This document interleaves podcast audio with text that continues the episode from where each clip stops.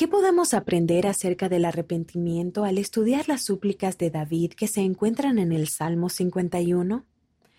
Reconoció su pecado, versículos 3 a 4, y oró pidiendo misericordia, versículo 1, purificación, versículo 2, y un espíritu recto, versículo 10. Reconoció la importancia de un corazón quebrantado y contrito, versículo 17 deseó enseñar a los transgresores los caminos del Señor. Versículo 13. Considere estos aspectos importantes del arrepentimiento. Perdón. Cuando nos arrepentimos, cuando confesamos y abandonamos nuestros pecados, el Señor dice que no los recuerda más.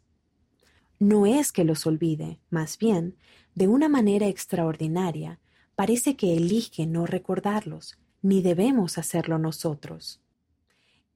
Elder Garrett W. Gong, del Quórum de los Doce Apóstoles, Volver a Confiar, Liaona, noviembre de 2021, página 98. Fe en nuestro Padre Celestial y en Jesucristo. Pesar por el pecado.